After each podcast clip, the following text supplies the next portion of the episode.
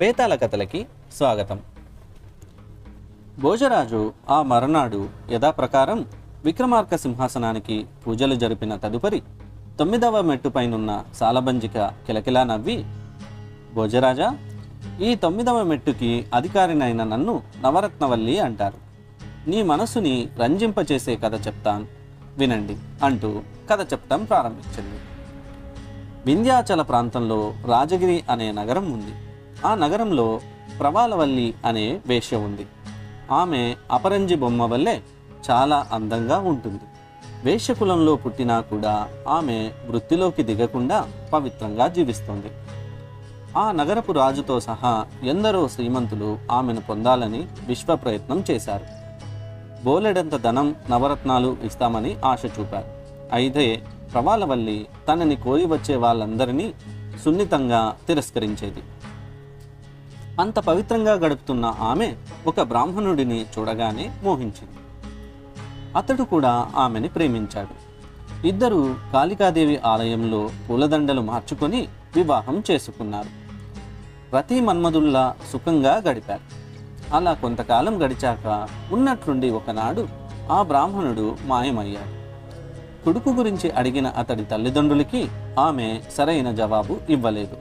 కాగా అప్పటి నుంచి ఆమె తన కులవృత్తిని స్వీకరిస్తున్నట్లు ప్రకటించింది. ఆ వార్త ఎందరో విటులకి సంతోషాన్ని కలగజేసింది. విటులు ఆమె పొందుకోరి ఆమె గృహానికి వెళ్తున్నారు. కానీ పొందు లభించకముందే భయంతో బిక్కచచ్చిపోయి బయటికి వచ్చేస్తున్నారు. లోపల ఏం జరిగిందో చెప్పరు. పిచ్చి చూపులు చూస్తారు. పిచ్చి పిచ్చిగా ప్రవర్తిస్తారు. వీరాది వీరులని పేరుపడ్డ వాళ్ళు సైతం వీరుల్లా తిరిగొస్తున్నారు. ఆ సంగతి ఏమిటో విచారించమని రాజుగారి నియమించిన అధికారులు సైతం పిచ్చి వాళ్ళైపోయారు. దాంతో రాజుగారు ప్రవాలవల్లి ఇంటి ఛాయలకి ఎవ్వరూ పోరాదని చాటింపు వేయించాడు.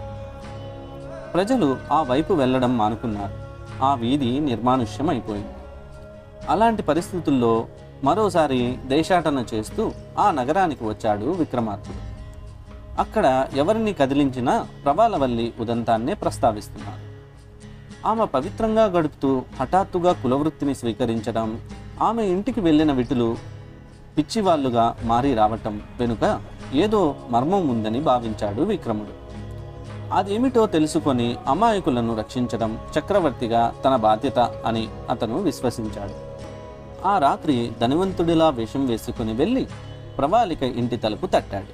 క్షణం తరువాత తలుపు తెరిచే ఉంది లోపలికి రావచ్చు అని లోపల నుంచి వినిపించింది. అతడు తలుపు తెరుచుకొని లోపలికి అడుగుపెట్టాడు ఎదురుగా తూగుటూయాల మీద మేలు ముసుగులో కూర్చొని ఓ యువతి కనిపించింది. ఆమె ప్రవాలవల్లి అయి ఉంటుందని ఊహించాడతను. అంతలో ఆమె ఉయ్యాల నుంచి దిగి రసికసికామణికి స్వాగతం. అంతా తెలుసుకొనే వచ్చారనుకుంటాను? అయినా చెప్పటం నా ధర్మం. నేనొక బ్రాహ్మణ యువకుడిని వలచి వివాహం ఆడాను. కొంతకాలం అతనితో సుఖంగా కాపురం చేశాను. ఆ తర్వాత విధి వక్రించింది. నేను నా కులవృత్తిని చేపట్టాను అంటుంటే మధ్యలో విక్రముడు కల్పించుకొని ఆ బ్రాహ్మణ యువకుడు ఏమయ్యాడు? అని అడిగాడు. ప్రవాలవల్లి మందహాసం చేసి చూస్తారా అతన్ని? రండి నాతో అని చెప్పి వెనుతిరిగింది. విక్రముడు ఆమెను అనుసరించాడు. ఇద్దరు విశాలమైన పడక గదిలోకి అడుగుపెట్టారు. గదిలో దేదీప్యమానంగా దీపపు కుందులు వెలుగుతున్నాయి. అందమైన పందిరి మంచం పూలమాలలతో అలంకరింపబడి ఉంది.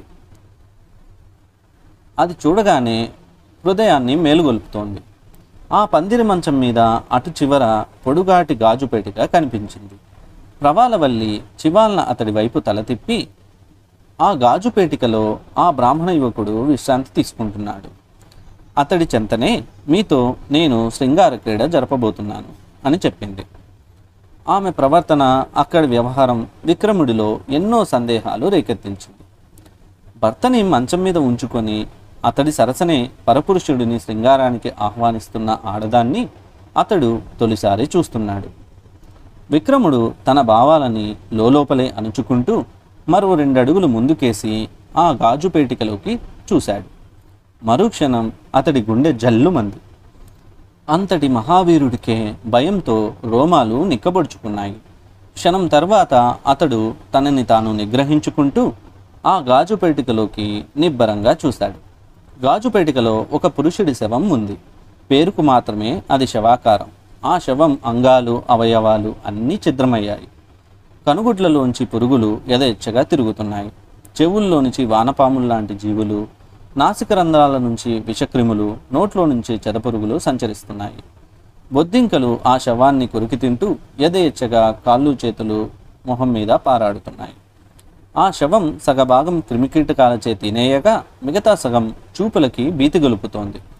ఆ ఇంటికి వచ్చిన వారంతా పిచ్చి పట్టినట్లు ఎందుకు మారిపోతున్నారో అతడికి అర్థమైంది. ఆ గాజు శవపేటిక పైన మూత మూసి ఉండడం చేత ఆ క్రిములన్నీ బయటపడే మార్గం లేక లోపలే సంచరిస్తూ భీతిగొల్పుతున్నాయి విక్రముడు అతి కష్టం మీద తన మనసుని అదుపులోకి తెచ్చుకుంటూ ఇతడా నీ భర్త? చనిపోయిన భర్త శవం కుళ్ళిపోయి పురుగులు పట్టి భయం పుట్టిస్తుంటే ఈ శవం ప్రక్కన రతిక్రీడ జరపడానికి నీకు సిగ్గులేదా అని అడిగాడు విస్మయంగా. మరుక్షణం ఒక్కసారిగా బావురుమంటూ విలపించసాగింది ప్రవాలవల్లి. మిగిలిన కథ తరువాయి భాగంలో తెలుసుకుందాం.